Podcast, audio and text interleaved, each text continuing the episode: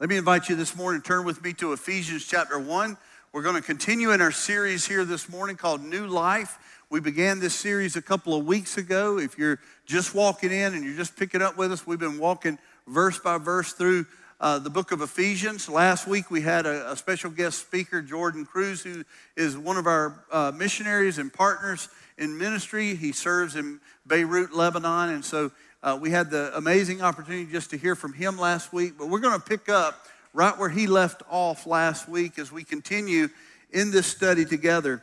And you know, one of the things I was thinking about uh, as, as you're turning there and you're, you're finding your place uh, there in Ephesians 1 is that as we turn through the pages of Scripture, we begin to see just over and over, it's not hard to find, the stories of God's greatness, the stories of God's power, uh, all throughout the Scripture. As we begin in Genesis, if we were to turn there, we would see just the power of God, even in the creation story, that really that first story that we have in Scripture that begins to teach us about how God created the heavens and the earth and and all that is within it. He, how he created uh, mankind. And, and, and we just, as we contemplate that truth, we, we begin to recognize the power of God uh, and, and who he is and how the power of God is, is very amazing to us and it's very relevant to us as, as his people.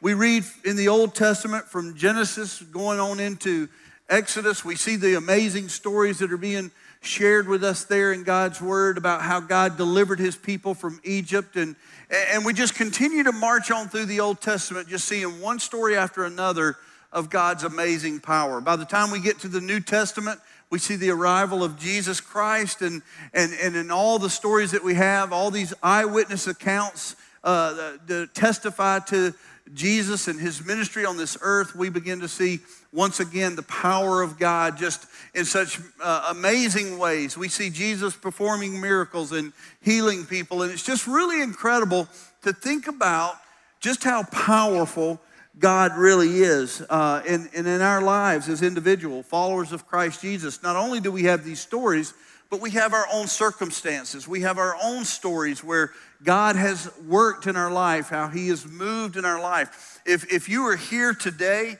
and you are a follower of Jesus Christ, if you are here today and you've been saved by the grace uh, and, and power of Christ Jesus in your life uh, through faith in Jesus, uh, if you are a child of God here this morning, you have seen God work miracles in your life. You've seen the power of God in your life to transform you from who you used to be to who you are today as a follower of Jesus. And so uh, we have those individual accounts of how God has moved. I love the testimony today that we had uh, on, on the video testimony of Gabe and Callie sharing their story of how God has moved in their life. Even though in times of their life they have found themselves waiting and, and just wondering about where God would carry them, when God finally gives them direction, knowing that this is all part of God's sovereign plan and how God is moving in their life, and they just see God moving in remarkable ways. By the way, we have Gabe and Callie with us here this morning on the front row.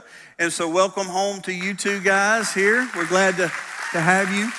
Uh, we had them over last night for hamburgers and hot dogs, and uh, it was a good time. But uh, it's good to see y'all here again uh, this morning with us. But I love their story because it's filled with just the story of how God works and the power of God in a person's life and in a couple's life. And so we have these stories. We also have the stories of how God moves in the life of a church.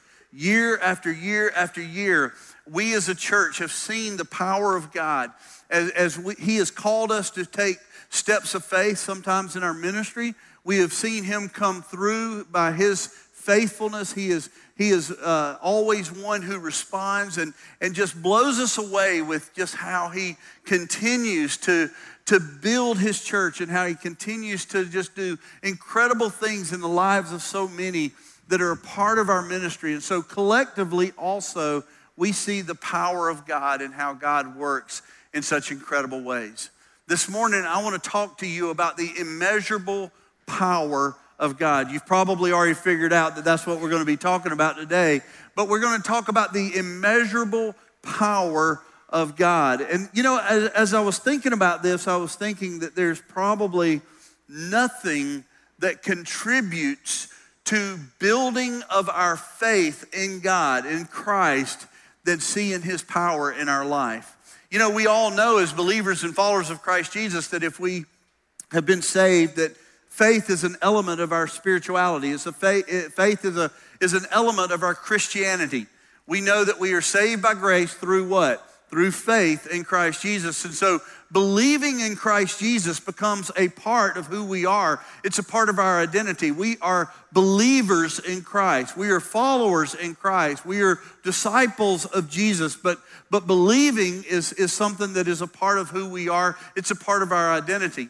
But every time we have the opportunity to see God move in just really miraculous ways in our life, it builds upon our faith. It helps us to reestablish the faith that we have in Christ Jesus. And, and we become stronger as a result of seeing God move in extraordinary ways.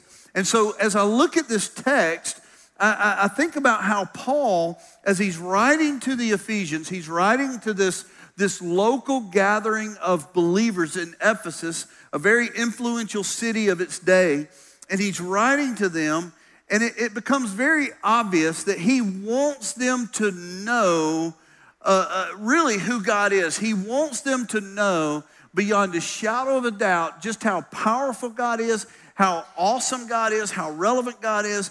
And so everything he has said, even up to this point, he's pointing to this reality that he wants them to know God more. This is what's on his heart. This is what he is he is writing to reveal to them.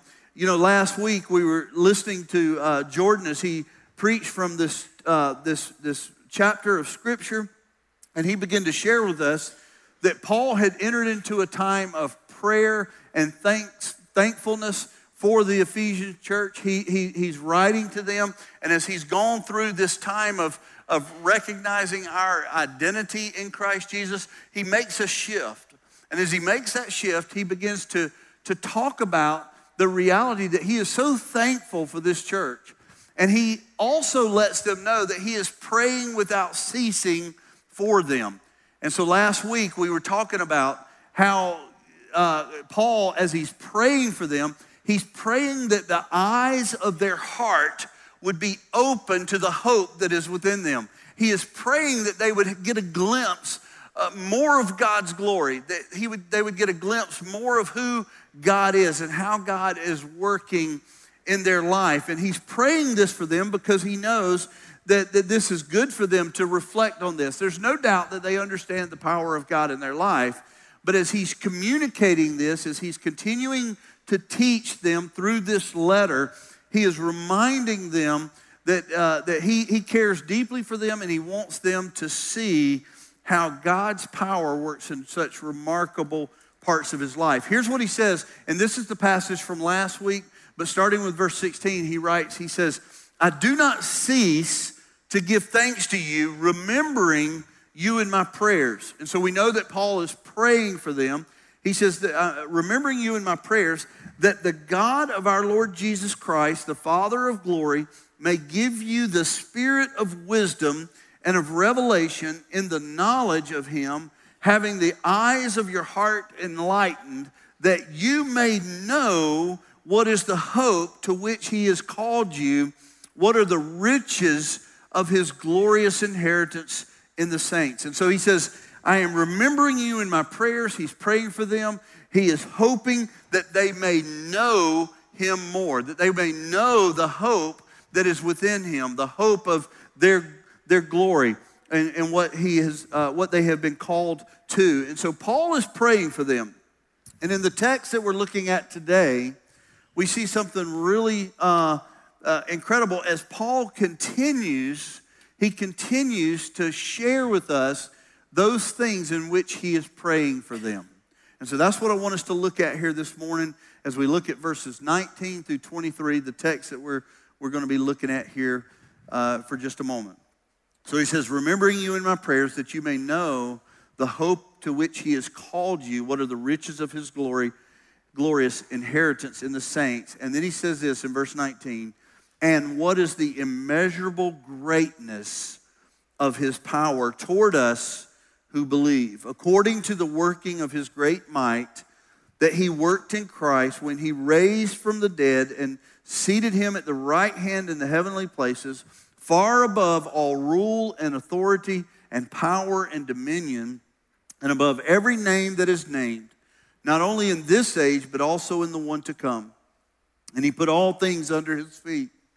And he gave him as head over all things to the church, which is his body, the fullness of him who fills all in all. Now, there's three things that Paul points out to illustrate the power of God in their life. Now, we notice here as Paul starts off, he says he's praying that, that they would understand, that they would get a glimpse, that they would see with the eyes of their heart the immeasurable power of God, the immeasurable power or the greatness of his power. And so Paul is going to begin to, in this text, really zero in on the power of God in their life. And I believe that this is hugely important for us because as we go through life, we need to be reminded as well. Most of us here, we know a lot of truth about who God is, and we know the characteristics of Christ in our life, and, and, and we, we get what it means to be a, a follower of Christ Jesus. And typically, when somebody would say, hey, you know, just lean strongly on when you feel weak, lean on the, the power of God. And we would say, yeah, I know God is all powerful. And we would, we would communicate things like that. But at the same time, as believers who go through many difficult situations in our life, we find ourselves in circumstances maybe we've never been in before. It is real easy to forget the promises of God. It's real easy to forget the power of God. And even though we have said things, we may even have this on our refrigerator I can do all things through Christ who strengthens me. We may have on there that all things are possible with God.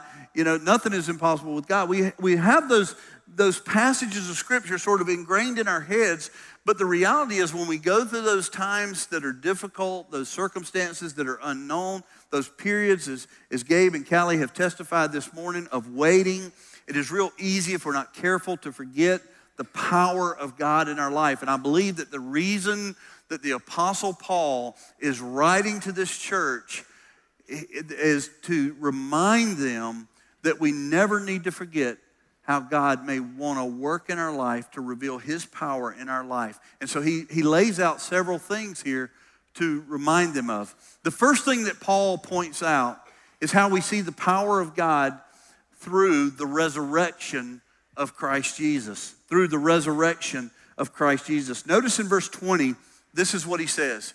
He says, And he worked in Christ when he raised him from the dead. And so he's talking about the reality of raising Christ from the grave, okay? We all know, as well as they would have known, of the resurrection of Jesus Christ. As believers, as followers of Christ, they would have heard the gospel message. They would have known that, that Jesus Christ, He came to this earth, He walked a sinless life, He lived His life in perfection, that He would be able to go to the cross, and it would be on the cross that He would die, and He died there, spilling His blood, the shedding of His blood, which was the atonement for our sin. They would have known this, they would have understood this, just like you and I would have known this. And so they knew clearly about the resurrection of Christ Jesus. And so, Paul, what he does is, is he's writing to them, he causes them to remember the resurrection. He says, You want to know of the greatness of God, you want to understand the power of God. If you really want to contemplate just how powerful God is, as you live your life with these situations that unfold before you, remember the resurrection of Jesus. Remember, he's praying that their eyes would be open to the power of God. And then he points immediately, first of all, to the reality that God raised him from the dead.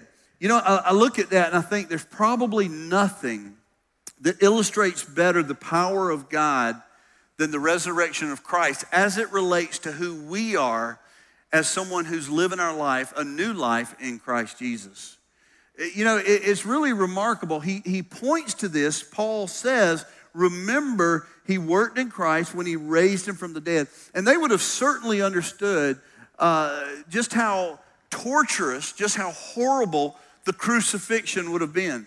they would have known a lot about the crucifixion because it was something that was, that was going on during their time, during their life. I mean, they, they, would have, they would have completely understood just how horrible a death Christ would have, have gone through. And this is important that they understand that because I think that's why Paul doesn't really dig into the, the resurrection here. He just simply says that God raised him from the dead. They would have contemplated those words, though, and would have fully understood the power of God as he communicates this truth. You see, one of the things that we know is that during Jesus' day, the Roman uh, crucifixion or the Roman death sentence was uh, their, their choice of, cru- uh, of, of, death sentence was the crucifixion.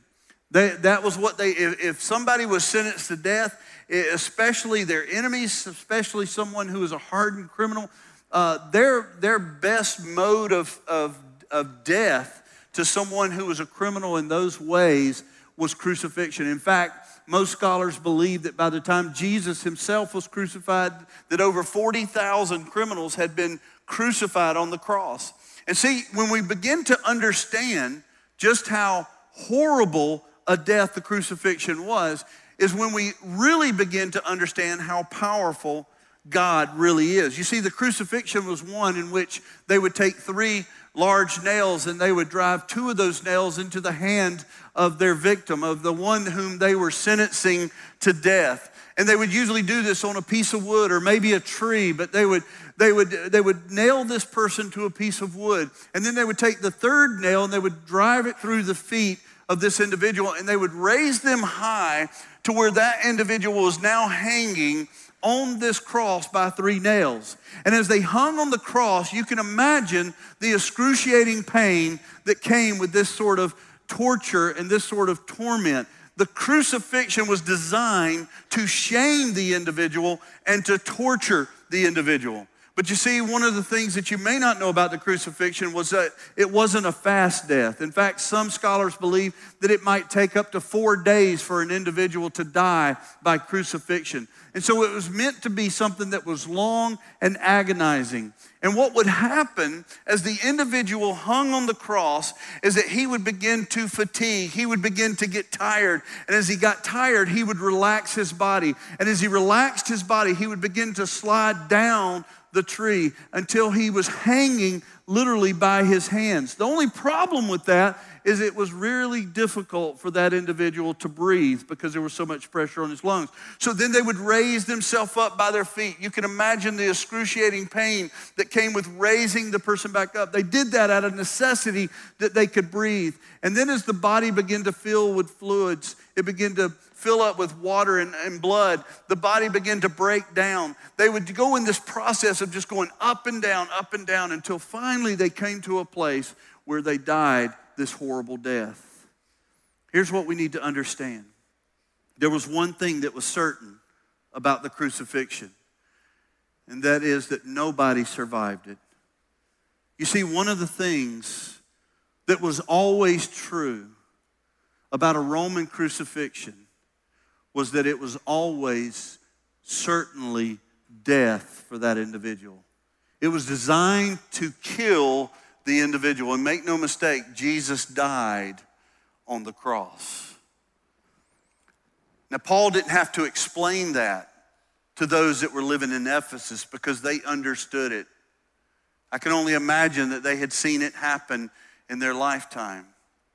He just simply writes as he prays for them, saying that I hope my prayer for you is that you would understand the immeasurable power of God in your life, I would pray that you would get a glimpse of just how powerful God is. And he immediately points to the resurrection of Jesus, knowing that they would have believed that he certainly died on that cross. He was buried in a borrowed tomb, but he proclaims to them, Dude, don't you remember that God raised him from the dead, thus doing that which is impossible?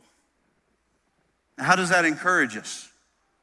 As we think through the crucifixion, as we remember the resurrection, it encourages us because as we go through things and times in our life where we struggle, when we deal with the circumstances that we face, when we deal with the uncertainty of life and the, the unknowing of the future, it becomes very important that we remember the power of God in our life, not only to save, not only to sanctify, but also to carry us through this thing called life.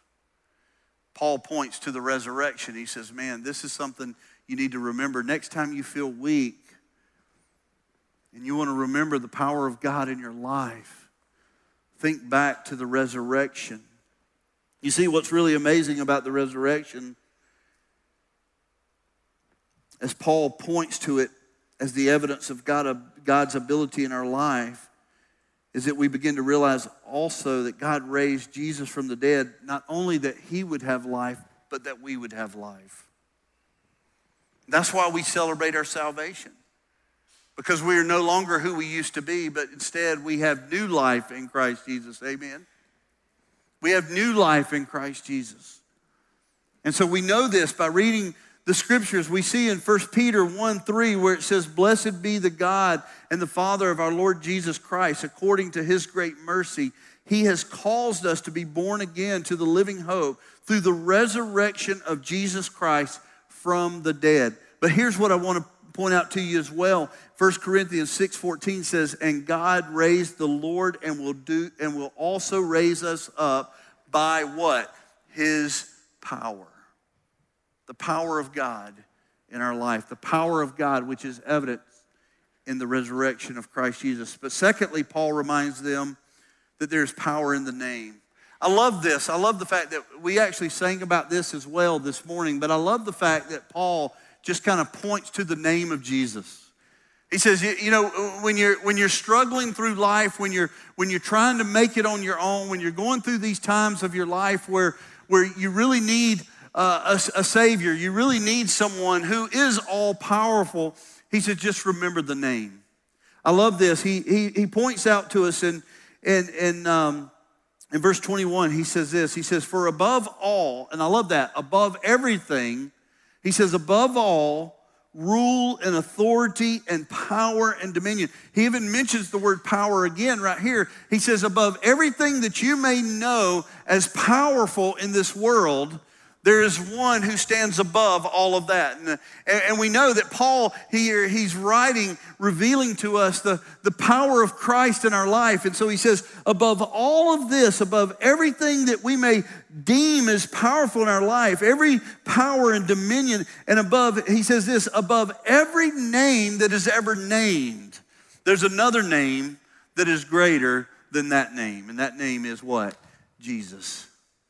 The name of Jesus. And so Paul is referencing the name of Jesus as Paul prays for them. He says, I pray that you would recognize the immeasurable power of God in the name of Christ Jesus. This is powerful as well. Paul is reminding them when you feel powerless, just remember the name that is above all other names. When you feel weak, just remember the name that is above every other name. Scripture tells us that it is the name of uh, that the name of Jesus is so powerful that even the demons they shudder and fear the name of Jesus. This is what Scripture teaches us. Scripture teaches us also that there will be a day when every man, woman, and child will recognize the name of Christ Jesus. In Paul's letter to the Philippians, he writes these words he says, Therefore, God has highly exalted him and bestowed upon him the name that is above every other name, so that at the name of Jesus every knee should bow in heaven and on earth and under the earth, and every tongue confess that Jesus Christ is Lord to the glory of God the Father. Paul says here, Remember the power that is found even in the name of Jesus. So you can see how Paul is really challenging people to consider this. So often in our life, we go through working through the issues that we face, so often in our own strength, not remembering that there is one who cares deeply for us, knowing that there is one who is walking with us. And so here, Paul is reminding these believers to remember the power of God in their life. And then finally, Here's what Paul says to them He says, Remember the power in the position. I love this. Remember the power of the position. He says here in verse 22, and he, meaning the Father, has put all things under his feet, under Jesus' feet, and gave him as head over all things to the church. Paul prays that the church would recognize the authority of Christ over all things. Just a few weeks ago, I was talking to a, a pastor, and uh, this pastor came up and he, he was just trying to be encouraging, but he says, Man, you guys are killing it at Crosspoint Church. And the first thing that just came out of my, my mouth, I wasn't trying to discourage him or anything, but I just said, Not us, but him. Because it's not about what we're doing, it's about what Christ is doing. Christ is the head of the church. Christ is the one who is moving and leading and guiding us, and, and, and, and, and He is the one who, who should be glorified in everything that, that happens in the life of the church. Paul says he has put all things under his feet. It is Christ who has authority over everything and over all people and all things, as Paul says here. He says he put all things under his feet. And so Jesus is not only powerful in name, not only through the resurrection, but he's powerful in the position that he has as the head of the church. And so we look at this and we see that Paul is trying to teach us some incredible things. We have seen amazing things happen in the life of the church over the last 13 years. We're approaching 13 years as a church, and that's still really baby years for a church these days. But, but the reality is, we have just had an opportunity and a privilege to see God move in ways that we could only imagine. Last week, we heard from uh, one of our mission partners who was from Beirut, Lebanon, who was here to share with us the things that God is doing in Lebanon, in the Middle East, in this country where uh, they desperately need to hear the truth, the gospel of Christ Jesus. And so he was sharing with us, but he's not just sharing what he's doing, he's sharing what God is doing in the lives of so many as they continue to see God move in the hearts of people that are living in that area and how lives are being changed by the power and the presence of God. And it's important for us to remember that. It's important for us to recognize that because we are participating now with a, a, greater work than what exists right here in our own community. We are, we are sending out missionaries to the ends of the earth. We have partnerships in the Dominican Republic, we have partnerships in Honduras and Africa and different places. And so we are participating, but we have the privilege and the honor of seeing the power of God work in places that maybe some of us will never have an opportunity to visit. And that's hugely important. And so it's important that we reach the ends of the earth, but also we've had this amazing opportunity to reach out, even in our own Judea and our Samaria. You know, we've been working for several years with uh, the North American Mission Board, partnering with them to plant churches in Boston now that Gabe and Callie have gone out, partnering with this family to, to reach Savannah in whatever way that, that means, just reach Savannah and, and see lives transformed by the power and the grace of God in their life. And that's our prayer for you guys as missionaries to a, another city is that we would, we would see God move in such a way that we could only testify that that is the power of God working in that city. And so we, we, we are participating in that way. But I, I, I want to end the service today uh, in, a, in a little bit different way uh, by inviting with me up on the stage Ben Idson. If he's around, he was, oh, there he is over there. He moved on me this morning. So I'm going to invite Ben to come on up here. You know, we've been talking a lot uh, over the last couple of uh, months and, and over about a year now about the work that we're doing in Madison. We've had a lot of people coming from Madison, Florida, participating with us here at Crosspoint Church. And it's been amazing to see what God is doing in, in Madison, Florida, as we, as, we, as we have seen God doing an incredible work there. Uh, this, uh, this morning, I, am happy to report that we have uh, three life groups down there with a fourth that is starting very soon. Is that correct, Ben? Yes. Or, okay. Yep. And four life groups. I didn't know if things changed since the last time we talked, but uh, but the reality is, God is moving in an incredible way. And, and one of the things that you need to know about Ben is that Ben has been a part of our ministry for a long time. One of the, one of the first to be here with us, right? Uh, for how long ago was it that you? 2007. Seven, 2007. And so, about a year after we started Crosspoint Church, he came on as staff. He served here for a while as our connection pastor. Uh, he was the first guy that we sent out. We sent him out to plant a church, a new work. Uh, just over the line into Kentucky from Cincinnati, Ohio. And so he was there working. That church ended up merging with a larger church, and Ben made his way back home to, to Valdosta, Georgia, where he's been here for a couple of years now, and just kind of hiding in the shadows. And so what we did was we brought him out of the shadows, we knocked the dust off of him, and uh, we're going to put him back to work. And uh, here's what I want to just say to you this morning that next Sunday, next Sunday, we are going to launch a Sunday morning service in Madison, Florida. Amen? God's doing some incredible things. And so, I'm very excited about what God's doing. And so I've asked Ben to come up here and share with me. And uh, if you know anything about Ben, you know he, he, he can be somewhat highly intelligent. Highly intelligent. I was going to oh, say something else. But anyway, uh, but, but Ben can be quite the comedian, I think is what I was going to say.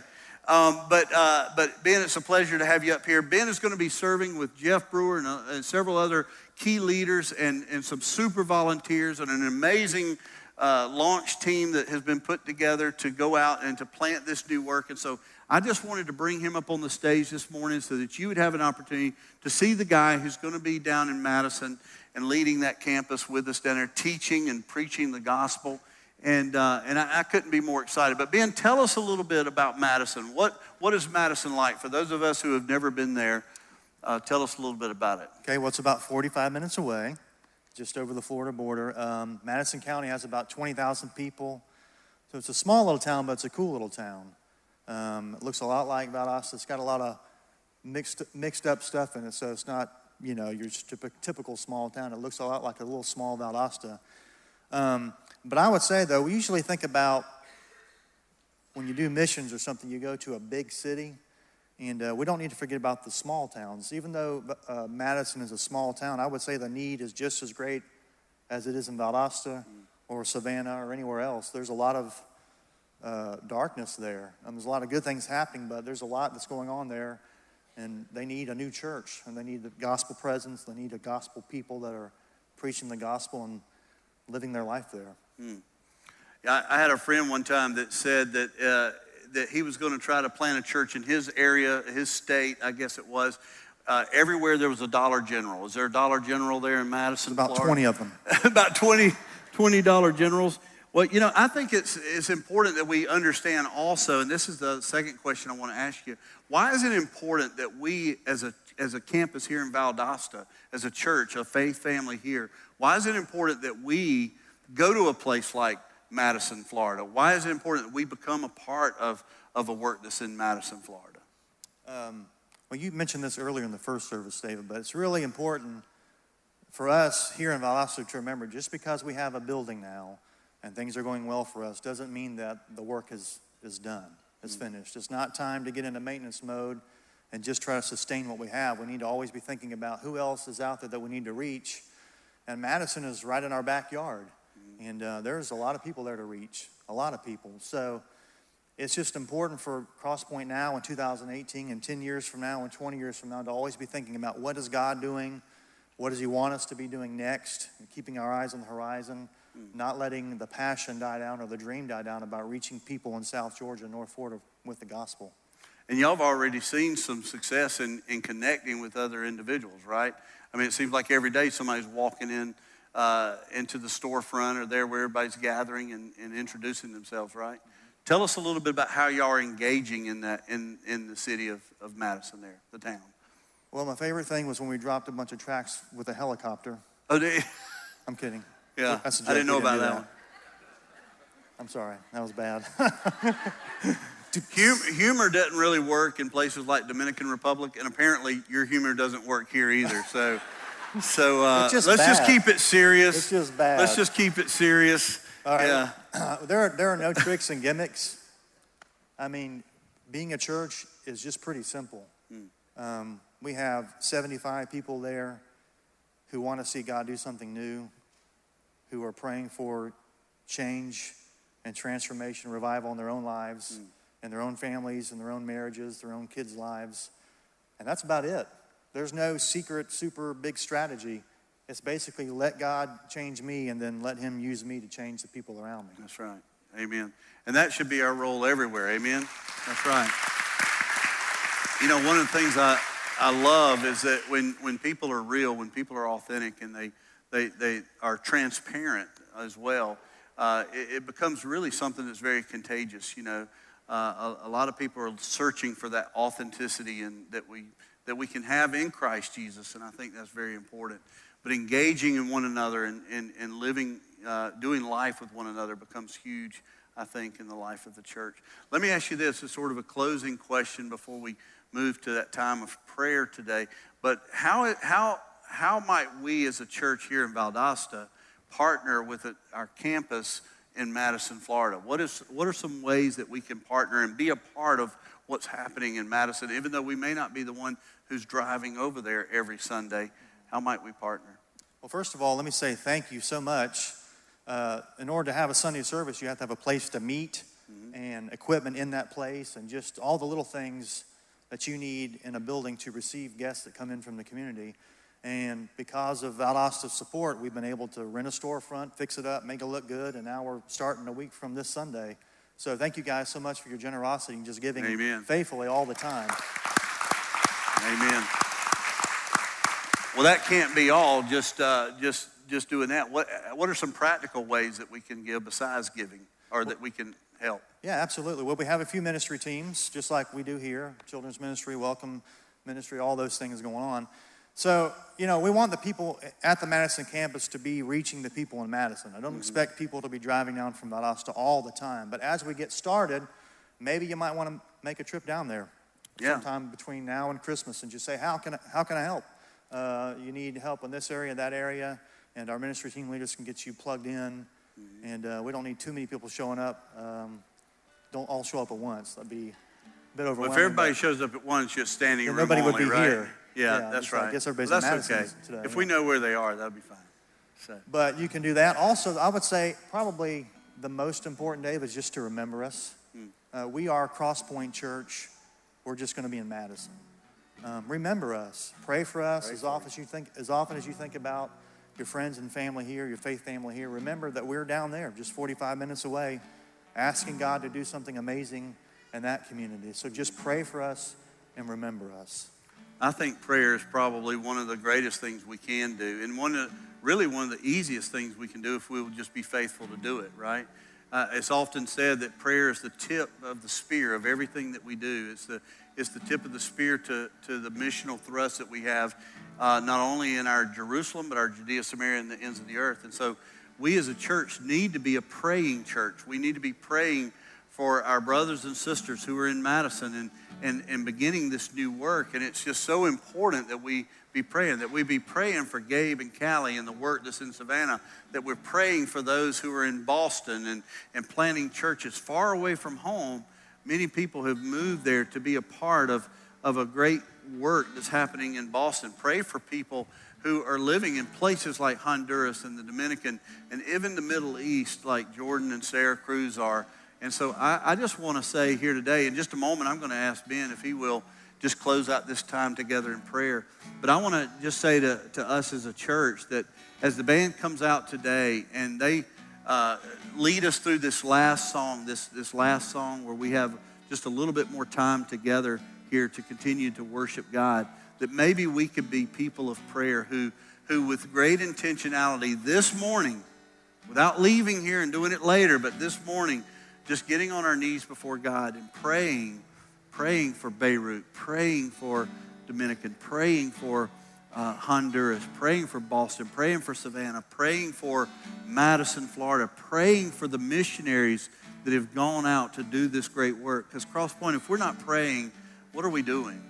What are we doing? And so I want to just encourage every single one of us. There's there's a lot of us. I know there's not room at the altar for everybody, but what a great place for us to come this morning as we worship during that last song, getting on our faces before God and just spending time with Him, praying for our brothers and sisters in Christ. So I want to ask you if you will just pray for pray for us that we would be supportive of you. Pray for everyone we've already mentioned. Pray for Madison and the work that God's doing there. just pray for us, and then we'll close out our service with worship. Let's pray. Father, we come to you in the name of Jesus, the only name that matters, the only name by which we can come near to you. God, all around the world, there are people who are just like us. They've made mistakes. God, they're broken, they're hurting, they're desperate, they're rebellious, God, they're blind. And God, we need you to break through their lives just like you've broken through into our lives. God, with your grace, with your power, with your mercy, God, I pray that you would cause change to happen. God, I pray you would continue your work here in Valdosta. God, work in Madison, work in Savannah, in Boston, all around the world, God. I don't even have to ask you to do it, God. You love people more than we do. So I guess what I really want, God, is for us to see the world the way that you do. And help us not to forget that you have loved us all the while, all the time. And God, that your mission will continue forever until you've gone to the ends of the earth, God. I pray now, God, for those people here gathered in this room, that you would speak to us, that you would move in our hearts with power. God, that you would heal us where we need healing, God, that you would help us where we need help, that you would remind us that we can trust you, that you're faithful, that you're good, that you will never, never, never, never fail us. We love you, God. We ask all these things in Jesus' name. Amen.